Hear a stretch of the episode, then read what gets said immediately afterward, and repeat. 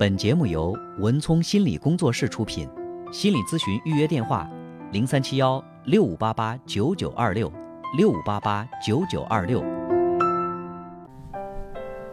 处理怒气的有效方法。愤怒是令人烦恼的情绪，你可能会把愤怒和童年遭受的虐待联系在一起，你也可能会把愤怒和那些你见过的狂暴失控的人联系在一起。你可能会担心，如果自己发怒，形象就会丑陋不堪，其他人就会对你避而远之。你可能以为善良慈爱的人从来不会生气发怒，或者你认为你没有权利。对给予你生命的父母发怒，愤怒同时也令人恐惧。你可能害怕自己的怒火会伤到其他人，害怕自己会失控，或者像乔一样，你害怕自己会一直愤怒下去，停止不了。这些恐惧存在于你的心里，但是你也要知道一个事实：我们愤怒，我们害怕的事情会发生；我们不愤怒。那些事情同样极有可能发生。当你压抑自己的愤怒，你可能会变得抑郁或者狂暴，其他人也会对你避而远之，和你公开对他们发火时的结果是一样的。压抑的愤怒好像一颗定时炸弹，没有人知道它何时会爆炸。当压抑的愤怒爆发时，人常常会失去控制。不加控制的愤怒通常是带有毁灭性的，尤其当这种愤怒被压抑在我们清醒的意识之下，不断发酵升级之后，应对愤怒。中毒的子女成年后常常不知道该如何处理自己的愤怒，因为在成长的环境里，他们需要压抑自己的情绪，发泄愤怒是只有父母才能享有的特权。这些孩子大多对所受的遭遇具有高度的包容力。当你还是孩童时，并不是很清楚自己的遭遇超乎寻常，有可能你并不知道自己到底有多生气。你会用很多方式来处理自己的怒火，你可能会将怒火压抑于胸，变得抑郁甚至疾病缠身。你可能会把愤怒变成内心的痛苦和折磨。你可能会用酒精、毒品、食物、性来麻痹自己的感觉，你也可能会时不时的爆发，让愤怒把自己变成一个紧张、挫败、多疑、好斗的人。不幸的是，很多人都在靠这些老旧、依赖性强的无效的方式来应对愤怒。这些方式无法帮助我们脱离父母的控制。其实。有些更有效的方式可以将愤怒转化为助力，帮助我们找到真正的自我和极限。下面我就来介绍一些更为有效的管理愤怒的方式。一、允许自己愤怒，不要压抑自己的感受。愤怒和喜悦、恐惧一样，无关对错，只是一种感受，它属于你，是你人性的一部分。愤怒也是一个信号，给你传递重要的信息，比如你的权利正在被践踏，你正在被侮辱和利用，没有人关心你的需求等等。愤怒意味着你需要做出改变。二，表达出你的愤怒，用力捶打枕头，对着惹你生气的人的照片大吼大叫，独自在车里或家里假装和生气的对象对话。你不必为发泄愤怒去暴力伤害或者言语侮辱任何人，和你信任的人聊聊你有多生气。你必须要发泄出怒火，否则你将无法应对愤怒。三，增加运动量，将愤怒转化为运动，可以帮助你释放出内心的紧张情绪。你可以选择打网球、跑步、骑自行车。也可以清理堆满杂物的储物间，参加舞蹈课。体育运动会增加内啡肽，这也是大脑分泌的化合物，能够促进愉悦情绪产生。你会发现，直面愤怒会增加你的能量，提升你的生产力，压抑的愤怒最让人心力交瘁。四，不要让愤怒加深你心中消极的自我形象。你没有因为生气而变得卑劣，由于自己的怒火而对父母有愧疚感很常见。请你大声说：“我很生气，我有权利生气。如果只有这样做才能应对愤怒，那么我只能为自己的愤怒而感到愧疚。这样的感觉既没有错，也没有使我变得卑劣。”五，把愤怒转化为自我定义的动力源泉。你的愤怒可以帮助你认清自己在亲子关系中愿意接受什么，不愿意接受什么，帮助你定义自己的边界和极限。这样一来，你可以很大程度地从顺从、妥协、害怕父母反对的陈旧的关系模式中解放出来。你的愤怒可以帮你将注意力重新集中在自身，不再去为改变父母而徒劳争斗。把我很愤怒，因为我爸从来不让我过自己的生活，变成我不会再允许我爸控制我、贬低我。希望以上技巧能够帮助你掌控愤怒。一旦你可以掌控愤怒，就会有很多的机会向父母直接表达愤怒。如果想在最终和父母面对面的对抗中取胜，这种掌控十分必要。应对愤怒并不是很容易，这种能力不可能在短时间内形成，尤其对于女人而言，由于受到社会性别角色的束缚，她们不能轻易表达愤怒。她们可以哭泣，可以在大家面前表现出哀伤、忧愁，可以郁郁寡欢，也可以展现自己的脆弱。但是在我们的社会中，女人表达愤怒被认为是一种不甚得体的行为。因此，许多女人容易被那些能够替她们表达出怒火的异性吸引，通过伴侣来间接发泄压抑的愤怒。然而，不幸的是，她们选择的会经常生气发火的男性伴侣，同时也具有极强的控制欲和虐待欲。学会有效地控制愤怒，对于我们的健康而言也是十分必要的。初次接触愤怒的情绪，你可能会浑身颤抖。过后又万分羞愧，要有耐心，坚持住。你不会一直这样愤怒下去。只有那些不承认自己愤怒的人和利用发火来获得力量、控制别人的人，才会一直愤怒。愤怒是人对于不公平待遇的一种正常反应。很明显，来自有毒家庭的孩子在成年后心中积累的愤怒要比一般人多。还有一点并不是很明显。那就是他们心中的悲伤和哀痛也会比普通人更多。悲伤和哀痛，你为什么让我悲伤？乔问我，有谁去世了吗？悲伤是人在面对失去时的正常必要的反应，在这里，失去并不一定是生命的逝去。和乔一样，你可能失去了很多。童年经历，失去对自我的感知，失去安全感，失去信任，失去快乐和积极性，失去充满慈爱、令人尊敬的父母，失去童年，失去天真，失去爱。为了感受到悲伤，你需要先认清自己所失去的，你必须要经历和感受这些情绪，比如悲伤。这样才能冲破他们对你的束缚。当乔面对愤怒时，不知不觉间，他开始经历悲伤的情绪。悲伤和愤怒紧密地交织在一起，互相依存。可能直到现在，你也不是很清楚自己到底遭受了多少情感上的损失。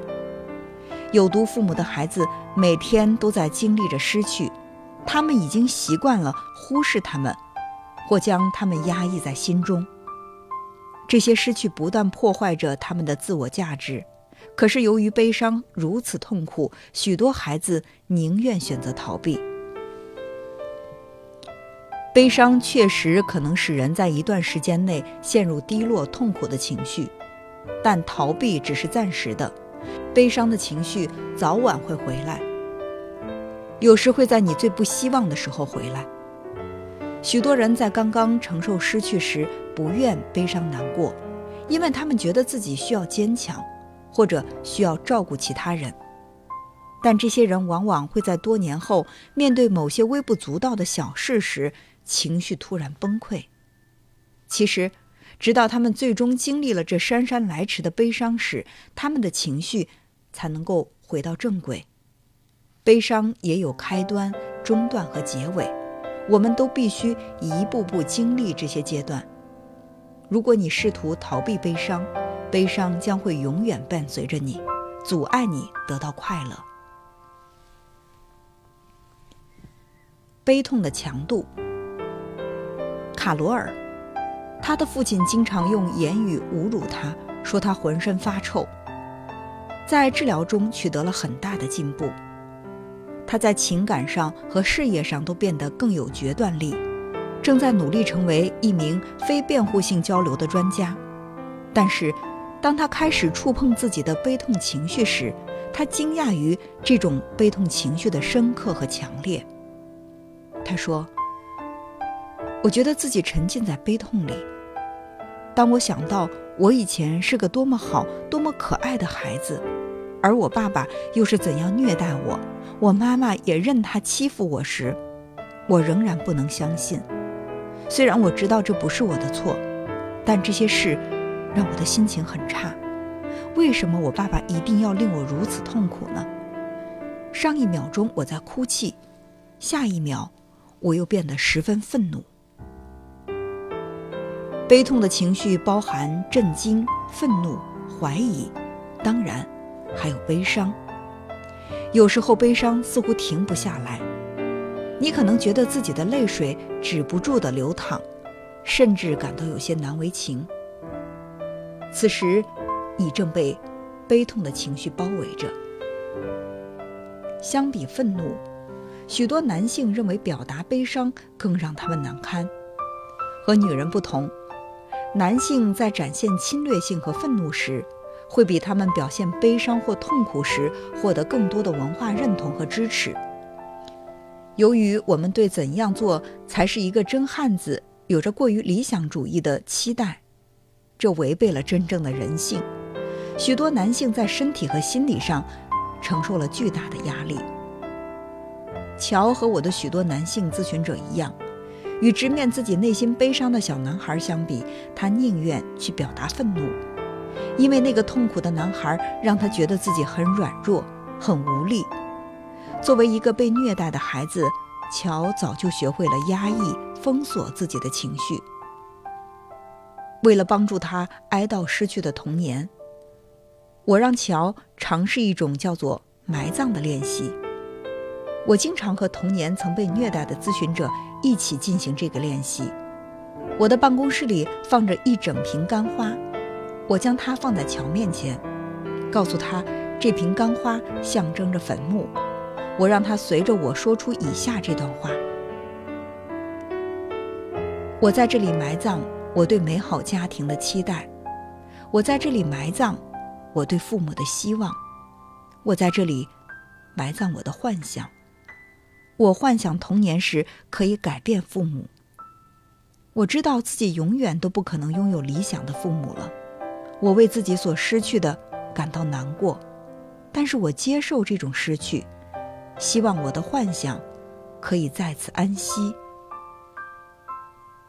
当乔念完这段悼词，泪水模糊了他的双眼。他说：“天哪，苏珊，我太伤心了。”真的很难过，为什么我要经历这些？我感觉自己陷在自怨自艾里，我很厌恶这样。我为自己感到难过，但许多人的经历可能比我的还糟。我回答道：“其实，你是在为自己心里那个受过很多伤害的小男孩悲伤，为失去了童年而悲伤，并不等于自怨自艾。”那些真正自怨自艾的人，总是在等待别人来拯救他的生活。他们逃避责任，他们没有勇气去做你刚才所做的事情。悲伤是积极的，不是消极的，它会解放你，让你痊愈，让你可以用实际行动解决自己的问题。也许你也像乔那样，很努力的不让自己看起来自怨自艾，甚至强迫自己不去为失去的童年悲伤。但是，你只有感受和表达自己的愤怒和悲伤，才能释放内心深处的那个孩子，免除他的内疚和自责。否则，你还会继续惩罚自己。不要停止生活的脚步。虽然感受悲伤对于你想要的改变十分重要，但是与此同时，你也不能停止自己生活的脚步。你仍然对自己和别人负有责任，你仍然要正常的生活。愤怒和悲伤会让我们失去控制，因此，在这期间，我们更要好好的照顾自己，尽可能的参加你认为愉快和有趣的活动，不要整天想着自己的治疗。对自己好一点，就好像对待有困难的朋友一样，向那些关心你的人寻求支持。聊聊自己的悲伤情绪，会对你有很大帮助。虽然这个话题会让一些人不那么自在，许多人从来没有面对过来自童年的悲伤，而你的悲伤可能会引起他们内心的抵触。列出十件你每周可以做的事情，以帮助自己从悲伤中恢复。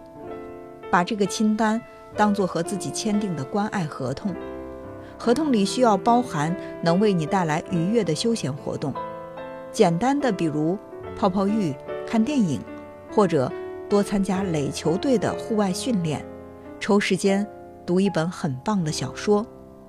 不论单子上列出什么活动，最重要的是。要去做这些事，而不仅是想想。悲伤总会结束。虽然对正在经历悲伤的你这么说，你很难相信，但是悲伤总会结束。尽管我们需要时间来消化悲伤，但这个过程不是无限长的。你需要时间接受自己已经失去的事实。也需要时间来将自己的重点从过去的痛苦转移到现在新生和未来的目标上。最终，伤口总会变成伤疤。当你接受了自己不需要为悲痛负责这一事实的时候，你就会感觉好一些。对自己负责，将责任归于父母。并不是让你将自损行为的责任全部一脚踢开，也不是鼓励你抱怨全是他们的错。将童年的自己身上的责任免除，并不意味着同时免除了成年的自己的全部责任。这张列表可以帮助你认清在与父母的关系中你应负的责任。请大声说：“作为一个成年人，在和父母的关系中，我需要。”为某某事情负责，然后将以下列表的每一条内容加上：一、成为一个独立于父母的个体；二、诚实的看待自己和父母的关系；三、面对童年的事实；四、勇敢的承认自己童年的经历和成年后生活的关系；五、勇敢的向父母表达自己真实的想法；六。面对并消除父母对自己生活的控制，无论他们是否健在。七，当自己的行为残忍、刻薄、伤害到别人时，改变自己的行为。八，找到合适的方式来治愈内心的童年创伤。九，重新获得自己作为成年人的权利和自信。列表中的每一条都是需要付出努力去实现的目标，不可能在一夕之间做到。认识这一点很重要。当你努力时，会遇到困难，你会退回到过去的行为和思考模式中，甚至可能会决定放弃。不要灰心丧气，其实这些挫折都应该在你的意料之中。恢复是一个过程，注定不会顺利。有些目标可能实现起来不太容易，但总体说，他们是可以实现的。你一定可以把自己内心的孩子从永久的惩罚中解脱出来。